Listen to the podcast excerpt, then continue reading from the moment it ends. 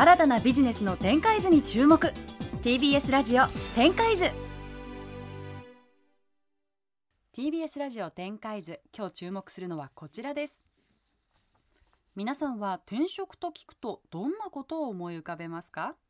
同じ業界同じ職種はもちろん全く違う業界への転職を考える人ももちろん多いことでしょう。実は今あるトレンドが話題になっています。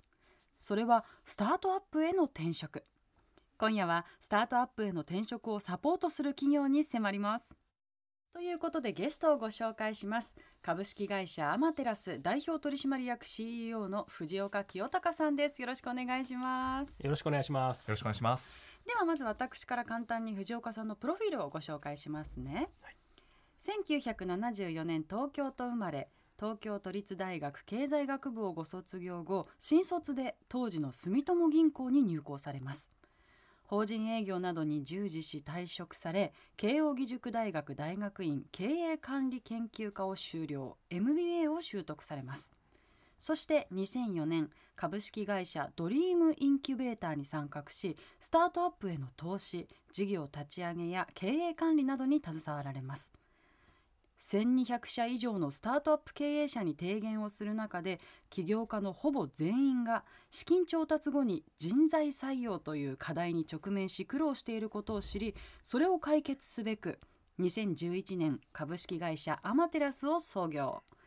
アマテラスとの契約後に上場したスタートアップ企業は実に140社以上なんだそうです。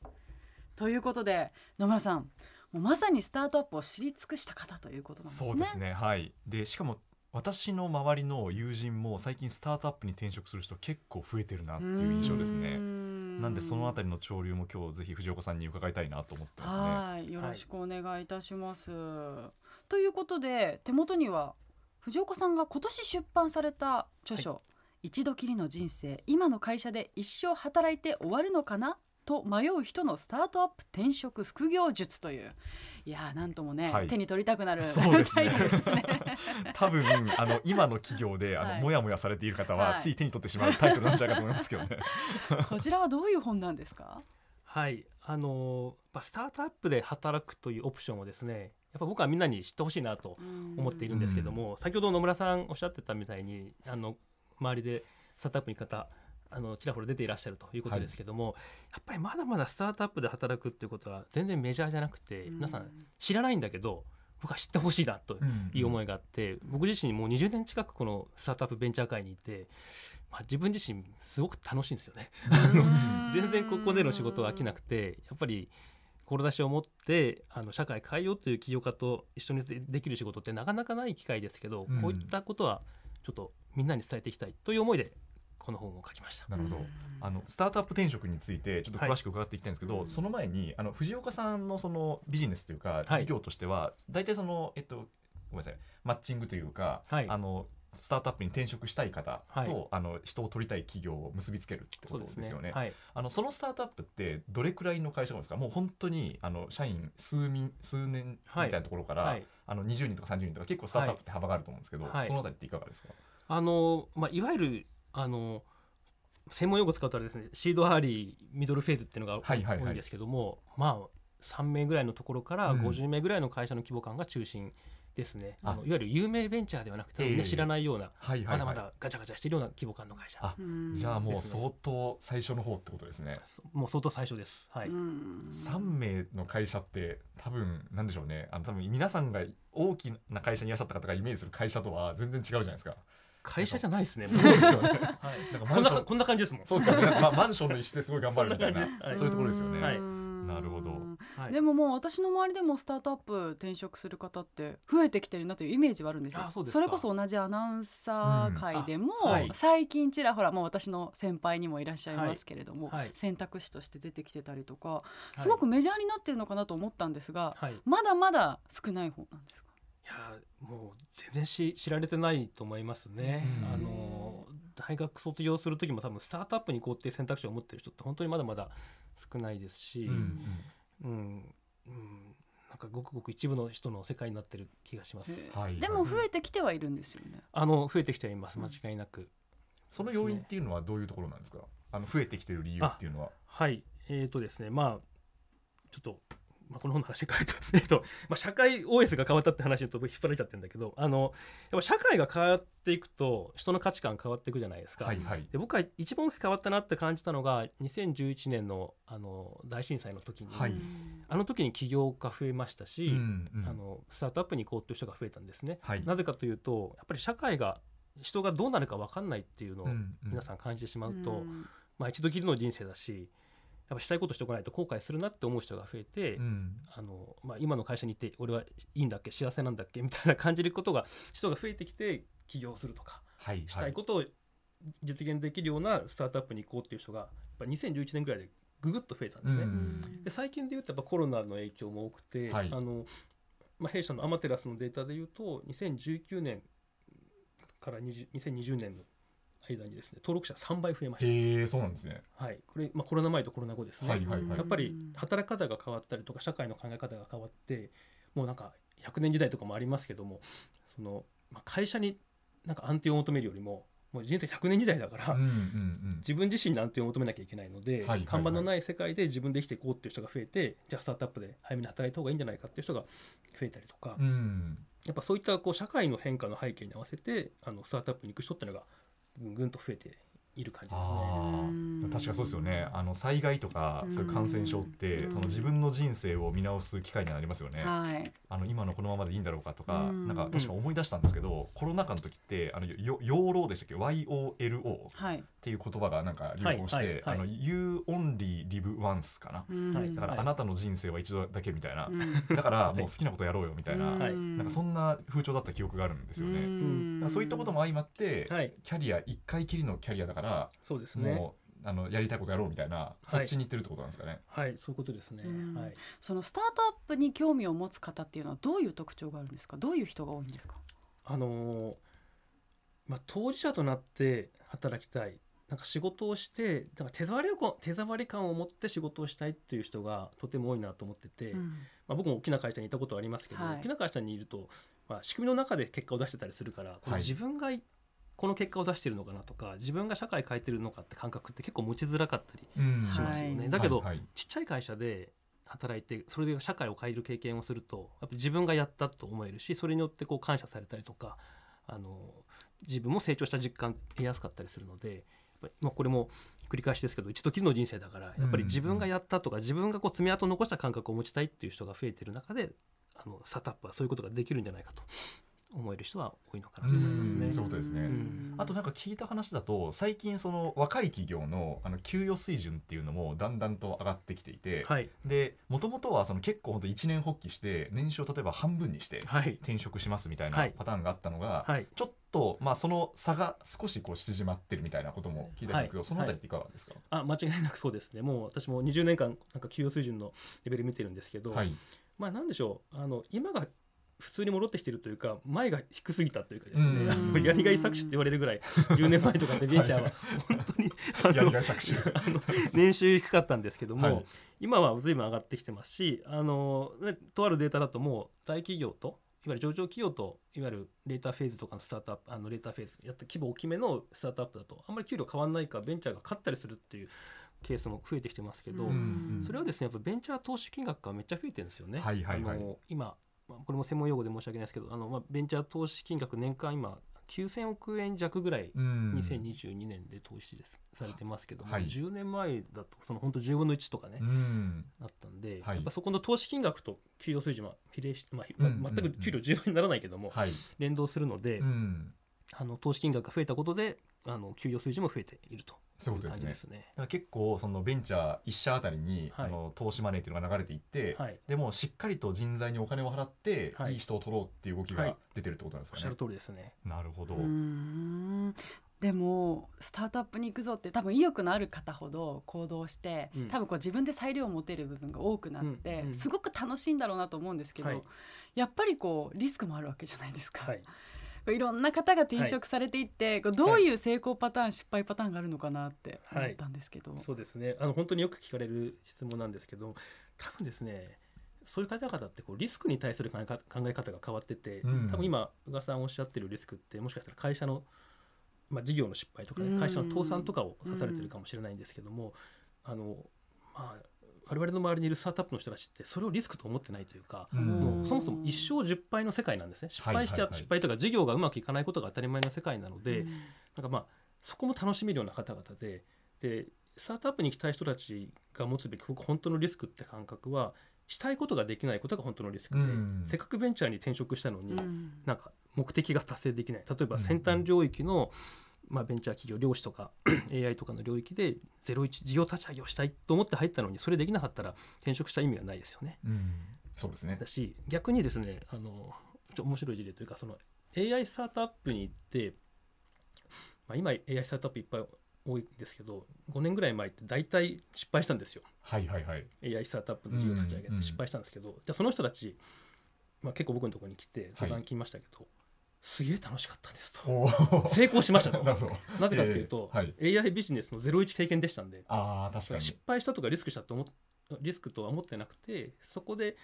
得られた経験を生かして彼らは彼ら彼女たちは実は年収が上がって転職できるんですよね。その次に行く時にそうですね。そう。いう先端領域でゼロ一を経験した人たちを欲しい会社って次から次へとあるのでその失敗ですら価値になるんですよね。はいはいはい、で雇った会社はその人を雇うことで失敗を避けられたりするので、ええ、すごいその失敗自体がこうバリューになってるとか美味しい経験をできているという感じなので、なんでしょうね。なんかこうリスクの感覚がなんかちょっとね、失敗すらも美味しい経験だぐらいに思っているだからでもやっぱり転職してみてこんなはずじゃなかったってなる人は失敗ってことになるんですよね。そういうことです、やりたいことができないとか、はいはいはい、この人の下で働けると思ったのに違ったとか、それが多分こんなじゃなかったと思うんですけど、そういうことですね、はい、でもなんかその一つのビジネスに対して突き詰めてやっていってで、まあ、結果が出なかったとしてもそれは失敗じゃないってことですね。失敗じゃないです。あのまた次やればいいやっていうなんかそういうあのサバイバル能力の高い人たちが多いのかなとはいはいはい、なるほど。その、えっと、さっきの、こんなはずじゃなかったっていうのは、うん、やっぱりこう起きてしまうものなんですか？例えばあのこういう仕事がしたいと思ったんだけど実際配属されたのはここだったみたいな話とか、まあ、逆もそうですよね、ね、あの企業の側から、はい、あのこういうことを期待して採用したんだけどちょっとそのスキルセットが違ったみたいなパターンっていうのはあったりするんですか、まあ、残念ながらやっぱり結構あって、はい、えっと、ただそこはやっぱり面接のプロセスの中で解消できることではあるので、うんうんうん、あのまあ、面接プロセスを慎重にすればそのミスマッチは防げるということですね。あのただまあスタートアップも忙しいのでなんかこう23回の面接でパパッと決めちゃうとか、はい、オンライン面談だけで決めちゃったりすると、えー、なんかあったらなんか雰囲気が違ったとかね、はい、なんかあったりするので、うんうん、まあ、極力使用期間とかあの入社前にプロジェクトちょっと少し時間外で少しやってもらうとか、うん、極力一緒に時間仕事をしてみるとかそういうことでミスマッチを防げたりしますので、うん、あのああとこれで言うと最近すごくいい流れとしてはその副業って増えていますけども、はいはい、あの入社前にそこで副業してみる。まあ、ある意味ちょっと入ってみるっていう感じで、うんうんうん、そこでまあ23か月間してみることによって副業を通じてミスマッチリスクを防げたりとかね、うん、するのでできるんであればそういう業務委託とか副業とかを通じて入社前にちょっと仕事をしてみるっていうのをお勧めしてます。はい、あそういうことですね。なるほど、はい、確かに。そうですよね。あのミスマッチが起きると互いに不幸になるんではい、やっぱりこうちょっと試してみて、はい、でまあ違うなと思ったらむしろそこで一回別れた方がいいみたいなこともあったりしますよね。そうです、でもあの本のねタイトルには転職とあと副業術っていうのがあるんですけど、この副業っていうのは別にそのお試しのことだけじゃなくて、ずっと平行線でやるっていうパターンもあるんですよね。全然ありえますね。はい。それもスタートアップで副業するって。あスタートアップの方が副業はしやすいのかなと思っていて、あのまあスタートアップって本当柔軟なのであんまこうこうじゃなきゃいけないっていうのもなかったりするので、経営者の裁量で副業で採用できたりとかもうポジション作ってこのポジションだけやってくださいってこともあるので、入り入る側からするとそのなんか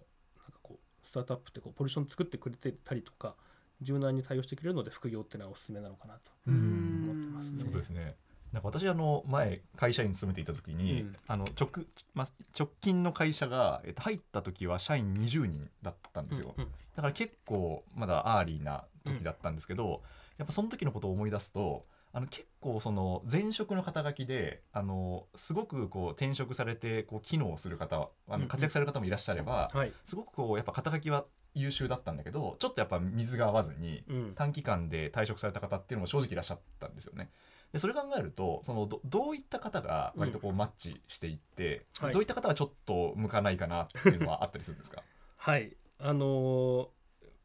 はい。あの本にも書いてるんですけどやっぱりスタートアップって目的があって成り立ってる組織なので、はい、まあ、ビジョンという言葉に置き換えられること多いですけどやっぱり目的地ビジョンに共感しているかどうかここに行こうっていう目的地に対してちゃんと同じ理解をしているかどうかっていうのとあと、まあ、当然ビジネスマンですから即戦力となり得そうなスキルがあるかこの2点があるかどうかがとても大事なのかなと思って、はいはいはい。うん、いや向いてる人ってこういうことですね。その、ええ、行く方向性が違ってるのに、ね。はい、あの違う船に乗っちゃったら、うんうんうん、なんかちそれはずれちゃいますよねはいそうですね。あのまあビジョン共感月並みですけどねビジョン共感をまずしてるかどうかっていうのが最低限の、これは大事なことで、ここは A 地点に行くんだよっていうのをちゃんとこう腹落ちしている人を取ってるかどうかっていうのはとても大事なことかなのかな。そうですね。結構じゃあビジョンが共感してると、うん、そのスキルセット、うん、やっぱりなんあの大きな企業でのスキルセットとスタートアップでのスキルセットってなんか微妙に違う感じがするんですけど、そ、ね、こっていうのはやっぱ後から修正だったり学習できたりするもんなんですかね。ビジョンが合ってれば。まあ、ビジョンは最低限も絶対に必要だと思ってるんですけど、はい、スキルはですね会社のフェーズごとに結構修正可能で、はいはいはい、あのそうですね。スタートアップもこう本当に先ほどの数名の会社もあれば50名ぐらいの会社もあるんですけど、はい、あの3名ぐらいの会社と教える暇がないから、はい、即戦力しか取らないですね、うんうんうん、なんか教える暇がないからそうですよね。もうあの営業を教えてくださいの人は取らない。ので、はい。うん、あの一人を取ることのあの重要度がめちゃめちゃ高いですもんねその3名の会社って、そうですよね。なのでスキルはなんかこうちっちゃい会社ほど即戦力しか取りません、はい、だけども50名超えてくるぐらいだとちょっとマネージャーがいたりとか教える仕組みがあったりとか会社も余裕があるので、まあ、若干ポテンシャルがある方であればあの若干未経験でも採用されることはありますけども、うんうん、まあ、とはいえスタートアップはやっぱり皆さんあの急成長を求められたりとか株主もいたりするので基本的には即戦力の人を取っていくという流れですね。うん。うん。なんかこう激務のイメージもありますしやっぱり若い人のものなのかなっていう印象があるんですけど、年齢とかってどうなんですか？今結構上がってきてたりもするんですか、ね、いい質問ですね。あの結論から言えばやっぱり30前後の人が多く働いているのは事実なんですけども、あの実際僕はいっぱい会社見てますけどそうではなかったりするんですけど、うん、あの映画であのマイインターンって知ってますはいはい、好きです。あれですよね。結構あって結構、えたくさんじゃないけどやっぱりあってあのあれってアンハサウェイが若い企業の役割で、はい、ロバートデニーロがわかんない60歳ぐらいなのかな、ね、わかんないけど入って、はい、でもしっかりマッチして会社をいい方向に導いてきますよね。ですからあのそういうこともあって結局会社ごとに全然求める人材が違うんですね。でやっぱスタートアップって目的地があって成り立ってる組織だから目的地に達成するために必要なスキルを持ってる人だったら誰でもいいんですよ。で逆に言うとあの即戦力じゃない人はいらないわけですね。うん、っていう軸で考えていってであの例えばまあ60歳だけどもうこの会社が必要なスキルを持ち合わせてる人だったら採用するべきだしされるべきだ、うん、ですね。ということで結構そのシニアな方でも全然いいんですけども、ええ、ですけども何でしょうね。やっぱりこう忙しそうだったりとか 守るものがあったりしてあの年齢がいくとやっぱりチャレンジする人が減ってるっていうのは事実としてあるのでなんか年齢が高いからダメってことはなくて、はいはい、必要なスキルを持ってる人だったら誰でも参画できる社会だけど、やっぱり忙しかったりとか、まあ、変化が多かったりとか不安定だったりするのがあるので結果的に30前後の人が多く参画してるなとそうですよね。だから結局年齢とか性別とかそういうことじゃなくて、もう本当必要だったらいるっていうあそうです。それだけシンプルっていうことなんですね。そういうことです。あのジョブ型って今ね言葉があの広がってきてますけどももうそういうことです。会社が成長するために必要なジョブがありそのジョブができる人が入ってくる、うん、でそれがジョブが終わったらまあね卒業するなり、うん、もうフロントプロ,、プロフェッショナルとしての皆さん参画して結果的に船が目的地に行けばいいという感じですね。なんか、まあ、私が観測するになんですけど、うん、あの年齢が若い方の方がやりやすいなっていうのはなんか2つあって、うん、1つはまさにおっしゃったそのなんか、ま、守るものがあんまりないっていうところかなと思うんですよね。うん、あのまあ、わかんないですけど例えばそのお子さんがいらっしゃって、もう結構そのしっかりと教育費をかけなきゃいけないみたいな時にやっぱその大黒柱の人がチャレンジするっていうふうになった時にちょっと二の足を踏んでしまうみたいな話と、あともう一個はなんか変化への対応力かなって感じがしていて、結構スタートアップってその3人の時と20人の時と200人の時で仕事内容が全然変わるですよね。でそれこそあの最初入社するときにジョブディスクリプションであのこういうことをしてくださいねって言ったはずなんだけど入社した翌日にはごめんちょっと変わってたみたいなことってあるじゃないですか。全然あるある全然あるですよね、はい、でその時にあのえって言っちゃうのかあまあそれもそれで頑張りますっていうふうに言えるのかっていうのは、はい、結構大事かなと思ったんですけど、はい、おっしゃる通りですね。そうですよね、はい、でもそこってやっぱりさっきの話に戻るんですけど、ビジョンに共感していれば、うんうんなんかいいというかそのハウが違うだけで目的地に行くためになんかこうもともとこう行こうと思ったんだけどちょっと競合出てきちゃったりとか環境変わって、ちょっと行く道を変えるだけなんですよね。そこを嫌がると嫌がるような方はスタートアップには向いてないというかですね、はい、思います。やっぱりビジョンに共感してそこに行くことが目的だから。ね、はい、ただ目の前の仕事はやっぱ変わったりするじゃないですか。そうですね。はい。ただまあレーターフェーズとかねあのレーターフェーズとかその規模が大きくなってくる200年ぐらいになってくるとまあ、結構ビジネスモデルも確立されてるから、はい、そんなに変更はなくなってくるのかなと思いますけどね。うんうんうん、そうですね会社の状況にあのフェーズによってはそうですよね。そうですねだからなんかこれも個人的な意見なんですけどあのスタートアップ転職に向く方って聞いていたのと違うっていうセリフを言わない人かなと思ったんですよね。おっしゃるとりですそれちょっと使わせてもらいます。なるほどね。いやすごくわかりやすいそうですね。それ言っちゃうとねあのなそうじゃないことばっかり起きるなっていうやっぱり印象なんですよね。これやっぱり世界的に同じような流れなんですか？えーと、あそのスタートアップへの転職だったりとか副業っていうのは、えーと、多分日本は相当遅れてるのかなとは思いますね。あのうん、僕もそんなに海外詳しくはわけじゃないですけどシリコンバレーとかにも時々出張きますけど向こうだとそもそもねあのスタンフォードとか出た方々はトップティアも学生時代にまず起業しますからね、あの就職って概念は持ってなかったりとか、でセカンドティアがスタートアップに入る。でもまあよくないですけど言葉は、まあ、一番こうロローティアの方々があの大企業に入るとかね、オペレーショナルな仕事をするって言われてますけども、はい、多分日本だとそういう考え方ってまだそんなに浸透はしてないと思いますね。なるほど。やっとちょっぱ広まり始めたみたいな。ところなんですかね。うそうですね。あとまあ日本と世界っていうふうになるとやっぱり言語の壁と人口っていうのがどうしても今は壁としてあってやっぱ日本っていう日本語っていうのがあるから日本人向けに日本人のためのサービスっていうのは結構多いんですけどやっぱりアメリカとかインドとかやっぱ英語で皆さんつながってるから、うん、インドで作ったサービスはいきなり全世界で展開できたりとか、うん、全世界をターゲットに最初から作ってるのと日本人向けに作ってるのって違うし、うん、そもそも日本人って人口がちょっと縮小していくのに対してやっぱり英語圏とかの人たちはもう爆発していくっていうのを前提に作ってるので、この中で戦うのは結構しんどいので、まあとはいえダメな話ばっかりしてもしょうがないんですけどやっぱ日本の良さってやっぱり僕はディープテックに結構あるなと思ってて、やっぱあの科学技術とかですね、はい、あのエネルギーの開発力と価格融合とかですねこう言語を超えたあの人類課題を解決するような技術という意味ではやっぱり世界に通用するものを持っているので、うんうん、あの日本のスタートアップがこうやっぱ世界で起こしていくためにはこう人口の少なさとかそういうところの戦いではなくて、言語ではなくて非言語でテクノロジーを使ったものでやっていくと、十分戦っていけるのかなと思ってますね。うん。そうですよね。科学とかあと食品とかもそうかもしれないですよね。そうですね。バイオとか、バイオとか、ね、iPS 細胞とか、はい、もう十分世界で戦いますので。さてお時間も迫ってきてしまっているので、はい、最後に藤岡さんの今後の展開を教えてください。はい。まあもう20年スタートアップの採用に関わってる 人間なんで、はい、これやっぱ人生をかけてこの取り組んでいきたいと思っててやっぱりスタートアップの社長たちが採用で困るっていうことを言わなくなるようなことまではなんか人生かけてやりたいなと思ってるんですけど、うん、まあ、その次は、うん、やっぱ社長スタートアップ社長起業家の抱える課題を解決するっていうことは僕はやっぱり好きなんですよね。なので多分そういうことやっていくのかなと思いますけどその辺をやりきった後は僕はずっとサッカーを ずっとしてサッカーが好きなので、うん、いつか母校のサッカー部とかの監督になれたら全然違う方向全然違う方向でした展開がありましたねはい、